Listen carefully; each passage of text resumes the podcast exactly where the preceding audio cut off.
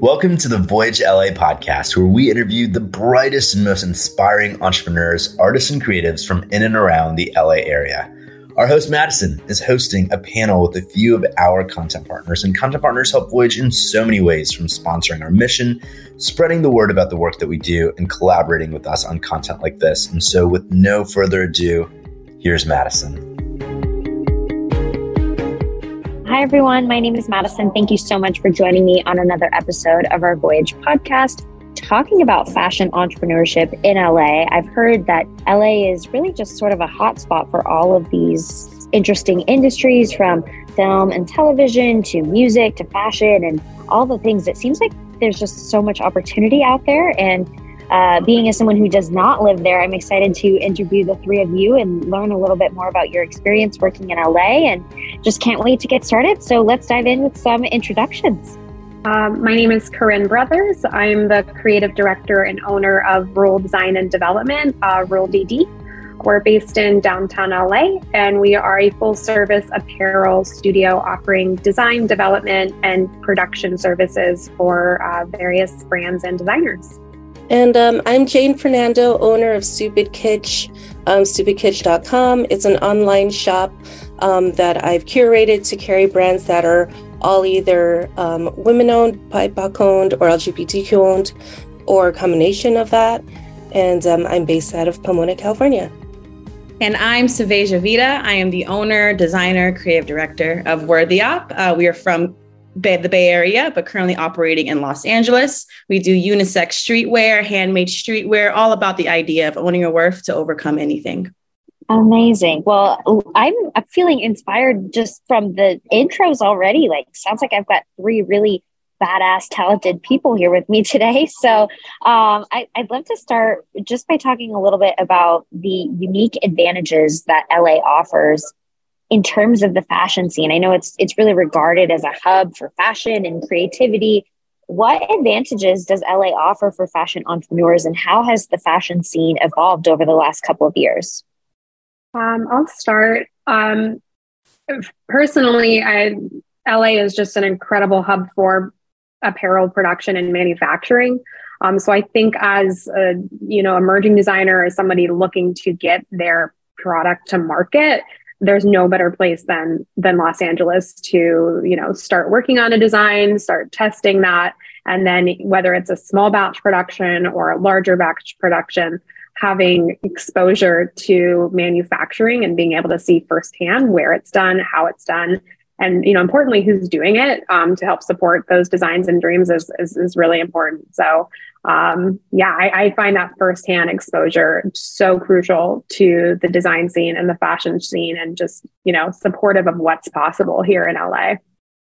Um, for me, with my business, um, you know, approaching it as a retailer, one of the things that I love about Los Angeles is um, the diversity, um, not just of different people, but also of different subcultures, different um, fashion um, styles or um, lifestyle interests and um, i think that really influences um, you know me and the selection that i've curated for my shop yeah, I totally agree. I mean, I came from the Bay to Santa Barbara for school, then to Los Angeles because I knew Los Angeles was such that fashion hub. I mean, we have the fashion district. It's just amazing just to walk through, get the firsthand feel of fabrics, talk to the people, get inspiration. So for me, um, that's what really drew me back in here is going back to the fashion district and seeing what I can make from there too. That hands-on experience here is nothing like anywhere else. I want to live somewhere else, but like I always think, do they have a fashion district? I don't think so. So it's uh it's really fortunate that we have something like that here for young designers, um, established designers, anybody, honestly, to get their hands in the business. You know, I've actually been there twice before and walked through there, and it was really one of the coolest things I've ever experienced. Like Dallas just does not have anything like that. Like it, it does not compare. Um, that that's so fun. Um, but I, I imagine that as I know as a small business owner myself, starting any small business is challenging, but I imagine it's exceptionally challenging in this particular industry. What key skills or attributes do you believe are essential for aspiring fashion entrepreneurs? And how can you each navigate such a competitive industry? I mean, I think what's great about fashion, I there's a spirit of competition that gets kind of thrust upon uh, the industry and the image of the industry. But it's really my experience about collaboration. And I, I think that's what's exciting about this city and, and the market that we have access to um, is really being able to hopefully work with different individuals and hear different perspectives and, um, you know, kind of fuse those different creative outlets. So I, I come at it from more of a collaborative um, kind of opportunity and that this has been my uh, maybe lucky or idealistic, but um, kind of hopeful projection for what I want to see in fashion and, and, what my experience has been to date. Yeah, I think um, playing off of what you've said, Corinne, um, you know, go starting a business, you may not have like all the different skills that you'll need. Um, you know, you'll have the strengths that you have, and then um, weaknesses in the other areas. So I think it's really important to figure out what your strengths are and leverage those and you know use those to your best ability. And then also building those partnerships um, you know making connections and leaning on people who have um, you know i guess more experience or more expertise in areas where you might not have all those strengths. Yeah 100% i agree for both. I mean i competition is is natural with anything right? But i think with this and this industry, finding something that makes you stand out is also something I try to like mull over when I first started my brand. Like, what's the difference between my streetwear brand and anything else? And um, along with finding your strengths, right, and who you can collab with, but just knowing, finding your niche, right? Like, what's your, what would be your ideal audience and somebody that you would want to sell to is something to kind of find out early on. And that could help you find your way throughout this industry. That's kind of how I was able to stand out in my own way or find my own aesthetics with that as well too but i think it's very important early on to find that. Absolutely. Yeah that that's great advice. So i've heard that the fashion industry is extremely fast paced and i imagine as you know with a lot of things happening right now trends are coming and going and then things kind of come back around you know a couple decades later how do successful fashion entrepreneurs stay ahead of the curve and adapt to evolving consumer preferences while staying true to your own unique brand and vision? I could, I could get the ball rolling on this one. Um, uh, for me, um, my brand is sort of rooted in, I guess, retro inspired fashion to begin with. So, um, not just from a perspective of like being unique, standing out, and um, you know, creating your own style, but also like in terms of um, having like a a degree of sustainability to it. When you invest in pieces that are timeless or that are retro it's already kind of not in style in a way. So it you know it never becomes not out of style if that makes sense. Um yeah i love that. And i actually we in my kind of business really tend to shy away from that fast pace motion. We really focus on process when it comes to both design, development, and production.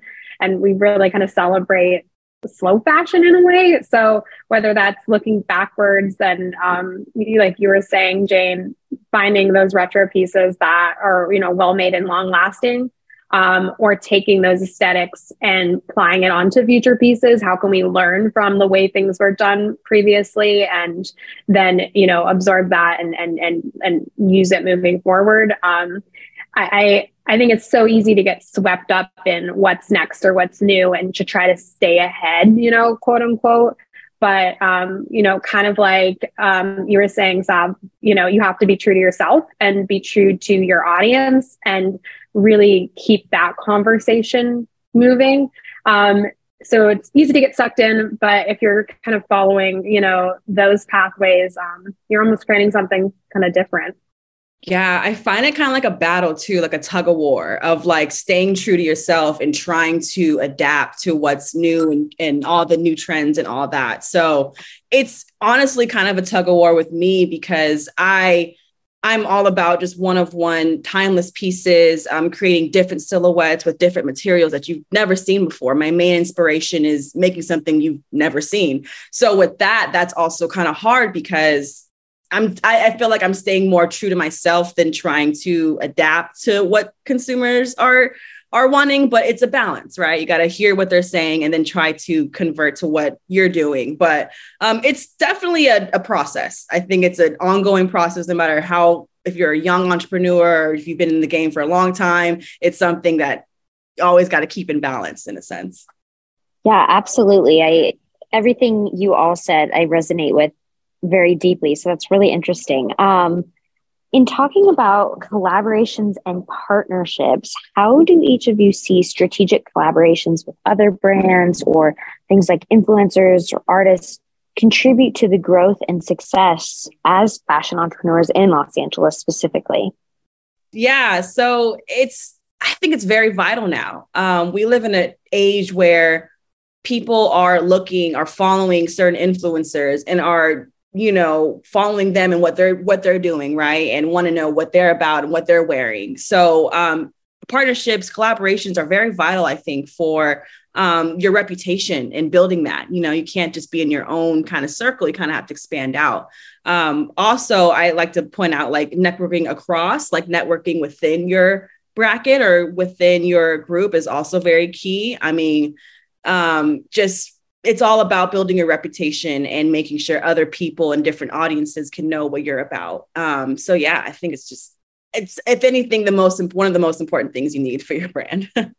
and um, for me, kind of circling back to what I mentioned before, um, about not always having all the time or all the skills to do everything well. so, um, you know, leveraging content creation from influencers is really helpful for me because, um, you know, I'm not wonderful at TikTok. I'm not like my mind just doesn't work well with that. Um, so, you know, leveraging the talents of people who um, specialize in that and people who are excellent content creators and excellent at connecting with their followers um, has really been very beneficial um, just to, you know, grow my own audience, especially as like a newer business. Um, and then also just uh, you know building connections with different vendors or different brands um, and sort of laying that groundwork for the future of you know possibly doing collaborations or doing exclusive designs with um, these people uh, you know these different brands and artists.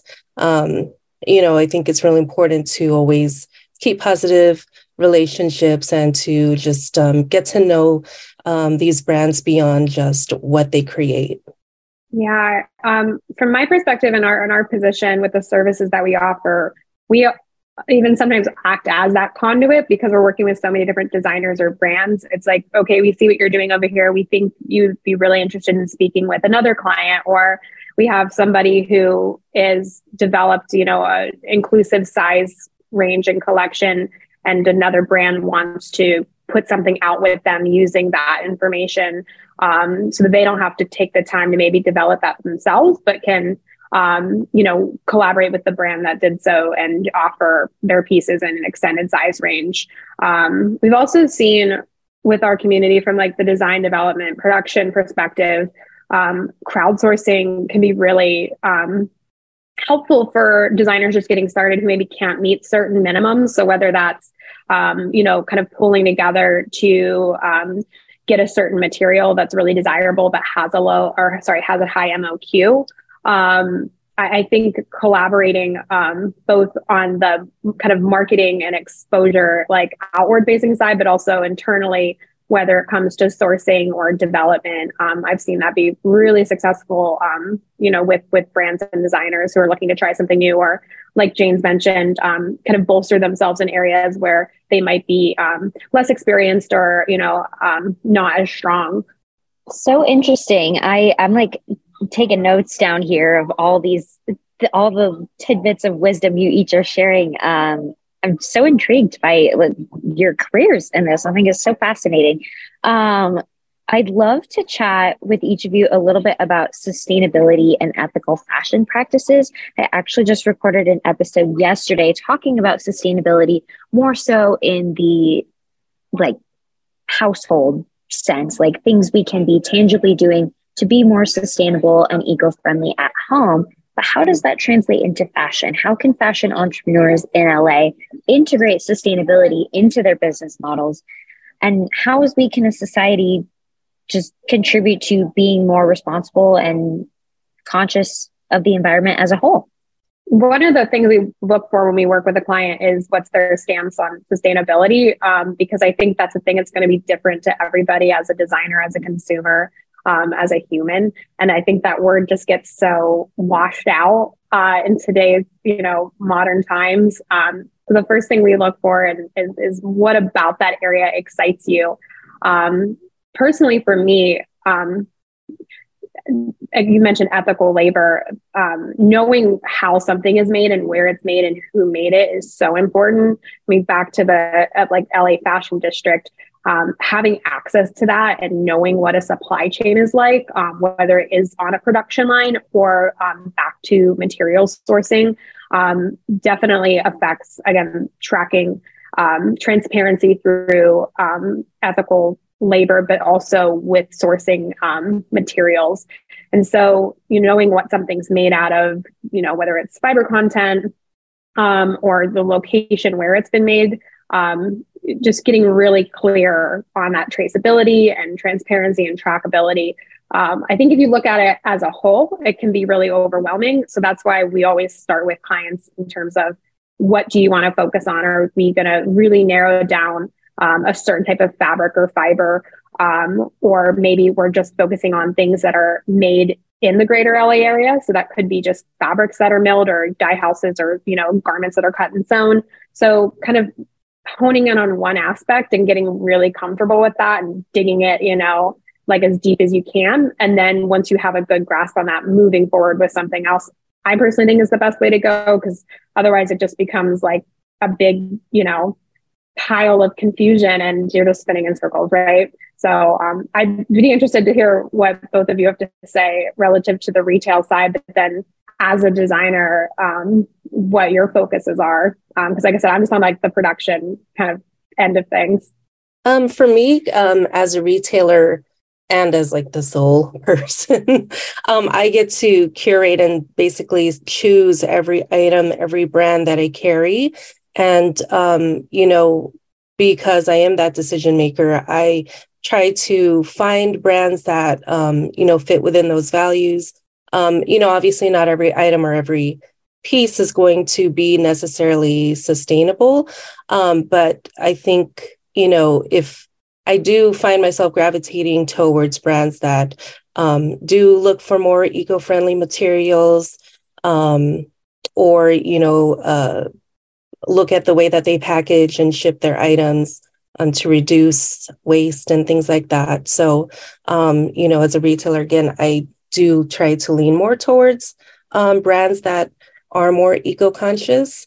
Um, and then again, you know, just in terms of um, choosing the style um, there is some sort of like everything that i carry is really like quirky and eccentric but there is like um, a sense of like slow fashion to it just because uh, most of the pieces that you find in my shop are items that you know you're they'll they'll be in your closet for quite some time yeah. And as a designer, I feel like sustainability is something you um, need to think about when you're getting the fabric and then after when you're done with it. So, of course, like sourcing and figuring out where it came from is key. Um, but also at the end, like the waste and recycling project, uh, uh, problem with that. So for me, I like to use all of my scraps. I like to use as much fabric as I can. And then with any other fabrics, um, I do look up other like local recycling areas near me, um, Goodwill, Salvation Army, certain uh, stores like that take scraps and they can kind of convert into something else too. But I think the waste is really important because I'm first-handedly know what waste I'm producing and what I can do from that. If I can make something from that or recycle it. Um, but that is something that I'm always thinking about when I'm creating something and also with the fabric too. Like if I'm getting the fabric, the wash and care, how to handle it, longevity, is it going to last for a while? Um, that's always in the forefront of my mind. And I think it's very vital for any designer starting out and being very hands on with the process, knowing exactly what you're getting, the lifetime of it, and how to waste and recycle any of it too. Yeah, super interesting from each of you. Um, I know this question wasn't on my list. But I am just curious what does the rest of 2023 look like for each of you and your companies? What can we expect? Any exciting projects, big events? Tell me more. Um, so for me, um, the name of the game it has been really just trying to grow my audience. So I'm trying to line up some collaborations um, with different influencers and um, also trying to do collaboration for like an exclusive item, although it's kind of taking longer than I expected on my end. Nothing to do with the amazing artist. Um, but uh, yeah, th- those are some of the things that I look I'm looking forward to, as well as doing some um, local pop ups throughout the year.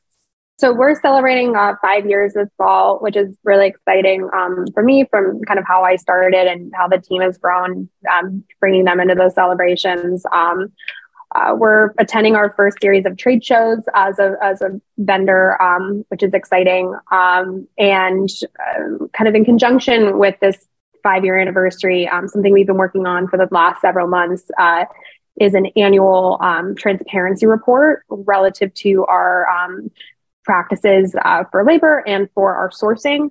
Um, it's something we've been talking about internally as a team for a while. Um, and so this is our first go at publishing um, kind of what those practices are and making that information available um, on our website and then a deeper dive version for our clients. Um, we hope that this lends more value to our practices, but then also to our clients' um, brand and practices as well, since we are the ones, you know, sourcing and producing on their behalf. Um, it is our first kind of go at it, but it's something we're all really kind of proud of to put out into the world and then continue to evolve and grow, um, you know, different investigations and metrics um, that, you know, explain and explore our practices so that we can learn and improve, um, you know, hopefully over the next five years.